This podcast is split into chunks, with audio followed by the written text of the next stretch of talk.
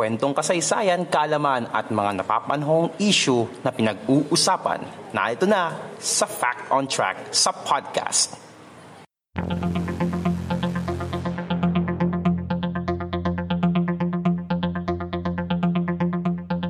Fact on Track sa podcast.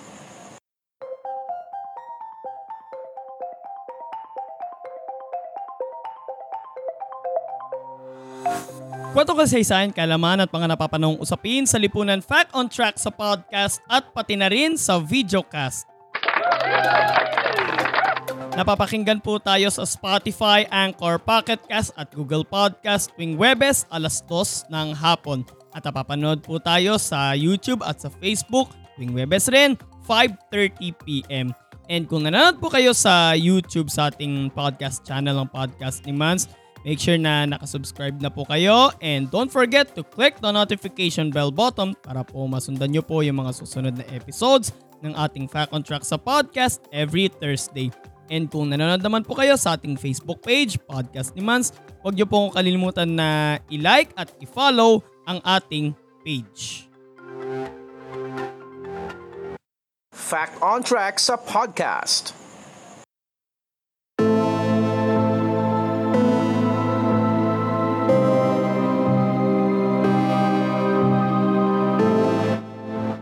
Sanhi ng hyperinflation o mabilisang pagtaas ng presyo ng mga produkto at serbisyo noong World War II, napilitan ang mga Hapon na maglabas ng mas malalaking denominations ng Mickey Mouse money noong 1944. Ano nga bang Mickey Mouse money mga kapodcast? Ang Mickey Mouse money ay isang currency na inilunsad ng mga Hapon noong World War II dito sa Pilipinas na kung saan ay wala itong halaga sa sirkulasyon Ilan sa mga denominations na inilabas nila ay 100, 500 at 1,000 pesos. Kaya yung mga presyo ng mga bilihin nun mga kapodcast. Halimbawa, uh, kapag bumili ka ng isang itlog, ito ay nagkakahalaga ng 75 Mickey Mouse pesos or sa modern generation, mga nasa 35 US dollars ang halaga. And kung makakabili ka halimbawa ng isang kaha ng posporo, ito ay nagkakahalaga ng 100 uh, Mickey Mouse pesos. At dahil kasi walang halaga sa sirkulasyon ang Mickey Mouse money, parang nabuhay ulit nung World War II yung tatawag na barter system. And parang ginawa nila ng ibang version parang doon na nagkaroon ng buy and sell na kung saan uh, ibebenta mo yung mga gamit mo kapalit ng mga ah, uh, ano tama bang term yung commodities, ganun? Mga ano, mga pangkaraniwang gamit sa araw-araw. Let's say for example, kunwari, kung uso na yung podcast nung World War II, halimbawa, yung buong setup ko ng podcast, lahat ng podcast equipment ko, ibebenta ko yan kapalit ng isang kil, isang kabang bigas. Kasi sobrang hirap ng buhay nun eh pinaglaruan ng mga Hapon nun yung economy natin nung World War II. So, kaya yung mga Pilipino nun, napilitan silang ibenta yung mga gamit nila kapalit ng pagkain, ng inumin, at kung ano pang mga pangangailangan nila. Okay? So tuloy tayo.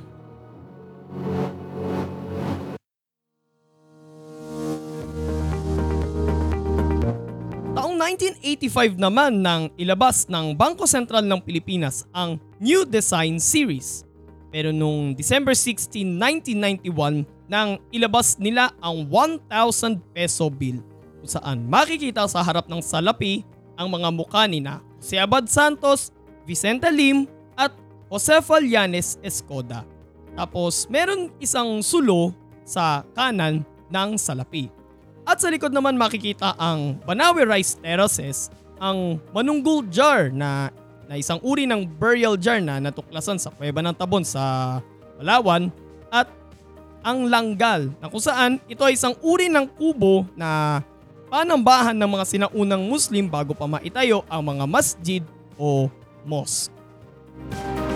Taong 2010 naman nang ilabas ng BSP ang New Generation Currency Series kung saan makikita pa rin sa 1,000 peso bill ang tatlong nabanggit. Pero dagdag na sa harap ng dagdag na sa harap ng salapi ang selebrasyon ng sentenaryo ng ating kalayaan na makikita sa kaliwa at ang medalya ng Order of Lacandula sa gitna na hindi naman makikita sa 2017 at 2020 Enhanced Series kung saan may mga karagdagang security features na makikita sa bawat salapi. Gaya na lang halimbawa ng rolling bar effect na makikita sa 500 at 1,000 peso bills. Yung sinasabi kong rolling bar effect, dun sa may kaliwa ng banknote yung dun sa may bandang yung sa may 500 na naka uh, vertical and then sa 1,000 yung sa 500 color gold yun and then yung sa 1,000 peso bill ay kulay green naman yun. Sa likod naman makikita ang imahe ng Tubataha Reef at ang South Sea Pearl, ang pambansang hiyas o national gem ng Pilipinas. Pero ang tanong ko lang mga kapodcast, bakit ba natin pinag-uusapan yung 1,000 peso bill? Ano bang meron dito? Kasi pag-uusapan natin ngayon dito sa Fact on Track sa podcast kung sino nga ba yung tatlong tao na makikita doon sa 1,000 peso bill. So, hindi ko na to patatagalin pa. Simulan na natin itong pag-usapan mga kapodcast. Ating balikan ang mga kwento ng kasaysayan dito sa Fact on Track.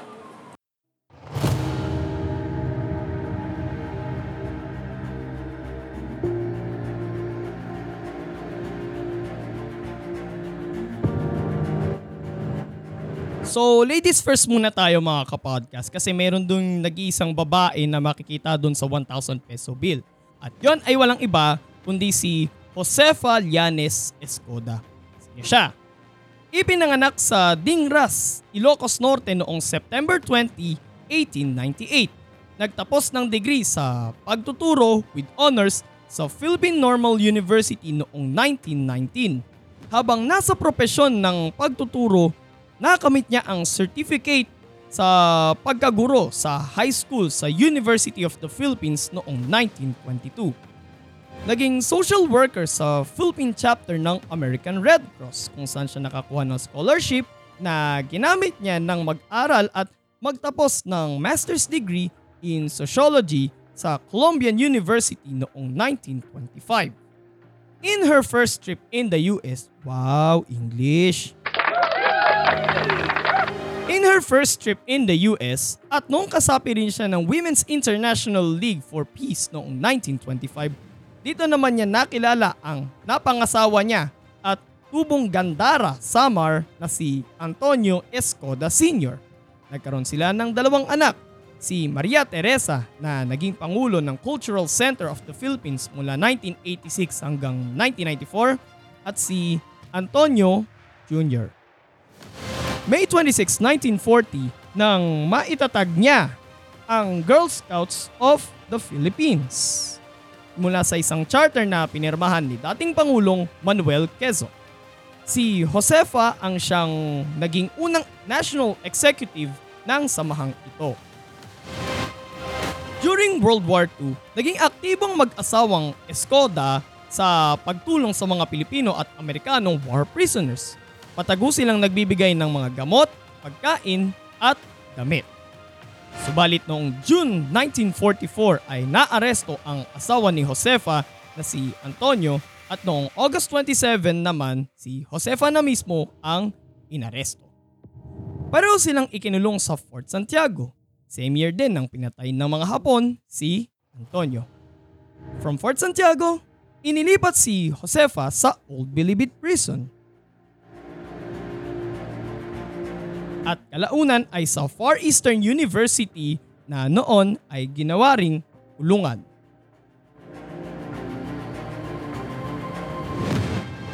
Huli siyang nakita noong January 6, 1945 habang isinasakay sa isang truck ng mga Hapon. Sinasabi na noong January 31, 1945 or January 31, 1945, pinugutan raw si Josefa sa sementeryo ng Laloma.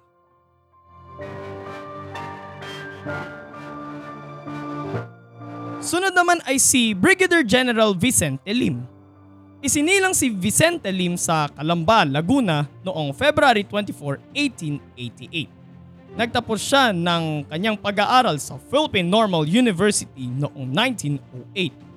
Two years later, siya ang magiging kauna-unahang Pilipinong nakapag-aral at nagtapos sa West Point Academy sa Amerika from 1910 to 1914 in the history of the Philippines, isa pang Pilipino na nagtapos sa West Point Academy ay si former President Fidel Ramos. Ang West Point Academy kasi ito yung parang uh, parang Philippine Military Academy pero sa Amerika naman ito. Okay? So to be continued. Coming back to the Philippines, English na naman tol. Coming back to the Philippines, siya ay naging second lieutenant ng Philippine Scouts sa Fort San Pedro sa Iloilo. Nagturo rin siya sa Philippine Military Academy at nagbalik sa Amerika para mag-aral sa Army College noong 1929. Siya rin ang kauna-unahang Pinoy na nag-aral doon. Umakyat siya sa ranggong Brigadier General pagpasok ng World War II April 9, 1942, isa si Lim sa 76,000 sundalong Pilipino at Amerikano na pinaglakad ng mga Hapon mula sa Mariveles, Batan hanggang San Fernando, Pampanga saka pinasakay sa tren at ipiniit sa Camp O'Donnell sa Capas, Tarlac. It's also known as the Bataan Death March. Nakaligtas si Lim at nang makalaya ay sumapi siya sa kilusang guerrilla. Guerrilla, rather. Pero noong June 1944, nadakip siya ng mga Hapon at ikinulong sa Fort Santiago saka inilipat sa Old Bilibid Prison sa Maynila. December 31, 1944, bisperas ng bagong taon ng 1945, binitay si Lim sa Chinese Cemetery sa Maynila. Kasama niyang nabitay ang asawa ni Jose Fallanes Escoda na si Antonio.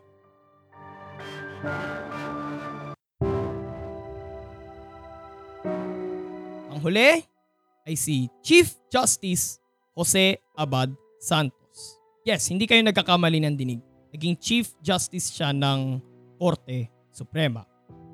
Ipinanganak sa San Fernando, Pampanga si Jose Abad Santos noong February 19, 1886. Naging scholar siya sa Amerika kung kaya't nakapag, nakatapos ng sekundarya sa Santa Clara College sa California at ng Bachelor of Laws sa Northwestern University sa Illinois. Taong 1909 nang makuha niya ang master's degree sa kursong law sa George Washington University sa Washington, D.C.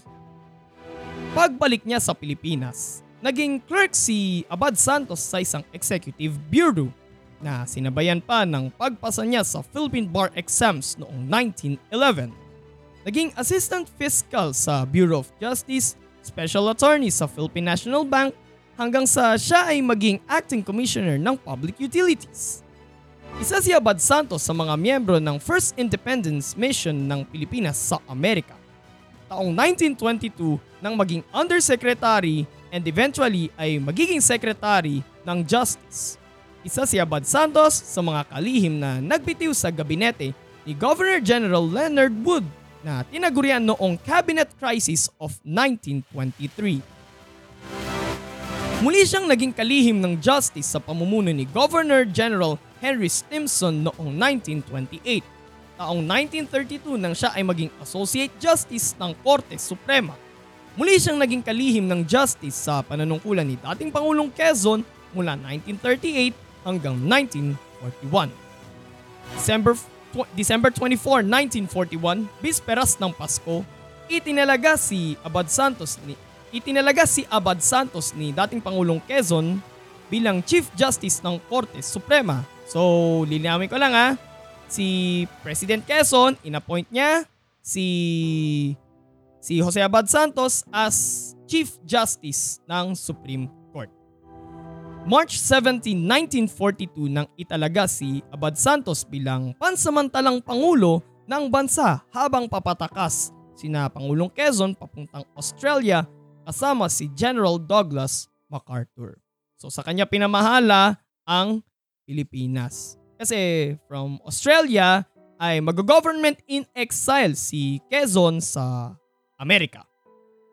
Subalit noong April 11, 1942, nadakip siya ang kanyang anak na si Jose Jr. or si Pipito, my friend,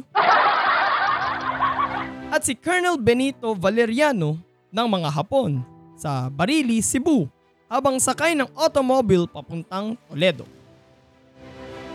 Dinala muna silang mag-ama sa isang kulungan sa Basak, San Nicolas sa Cebu City. Dito ay hini- hinihikayat ang punong mahistrado na manumpa sa katapatan ng mga Hapon. Pero tumanggi siyang gawin ito. Sunod naman siyang dinala sa Cotabato noong April 28, 1942 and two days later ay sa Malabang, Lanao del Sur.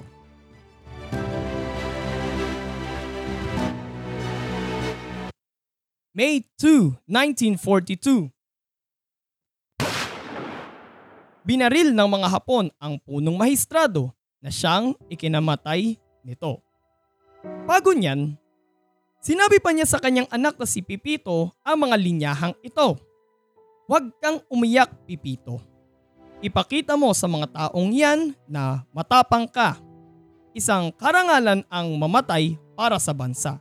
Hindi nga lang lahat ay nabibigyan ng pagkakataon.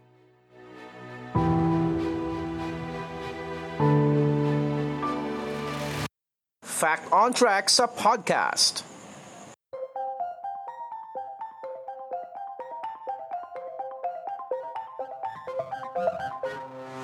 Kilala natin lahat ng mga tao sa ating pera. Mula sa barya hanggang sa mga banknotes, kilala natin yan. Siyempre, kilala natin yan mula sa piso. Sino yan? Si Jose Rizal.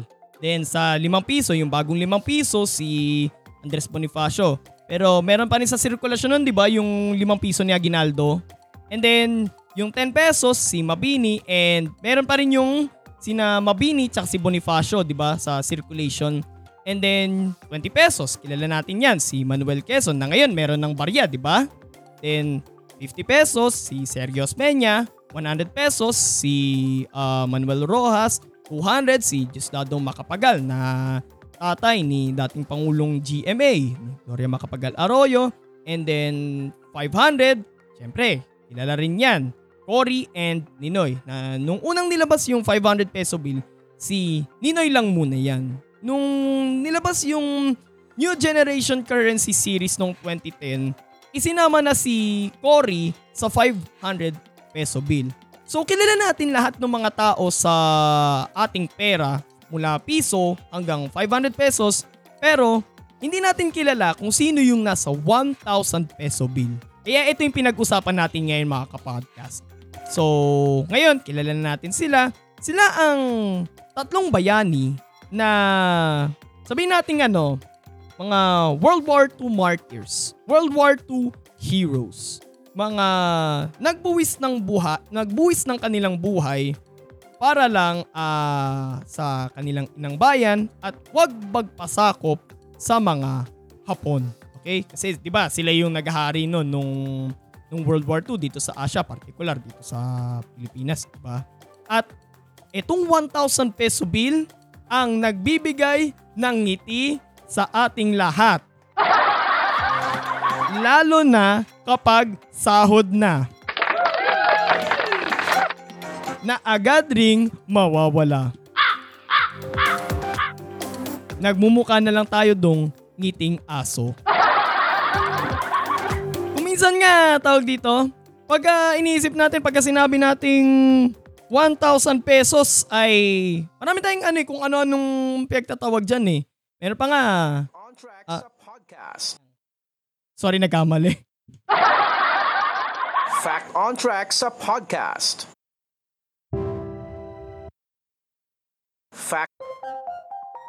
Ayan, realty na to.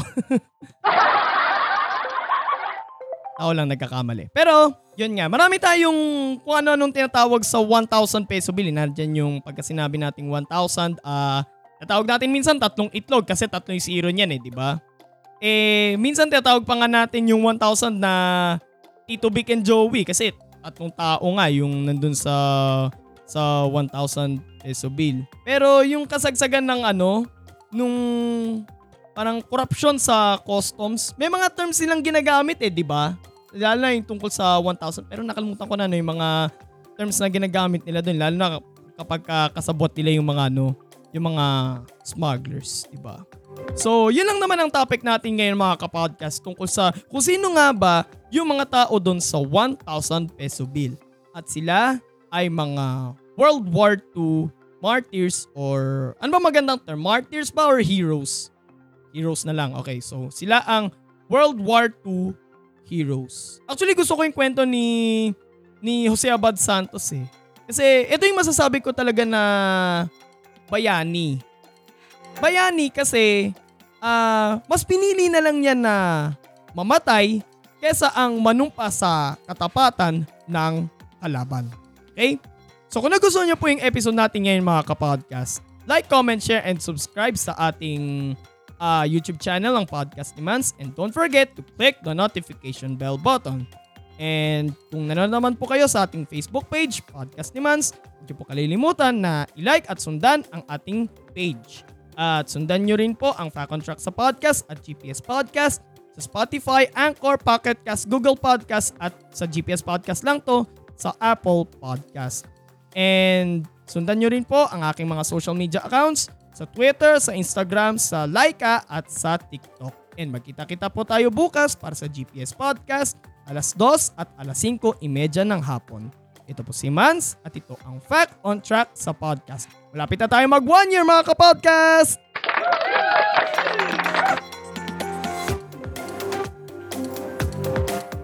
God bless everyone. God bless the Philippines. Purihin po ang Panginoon.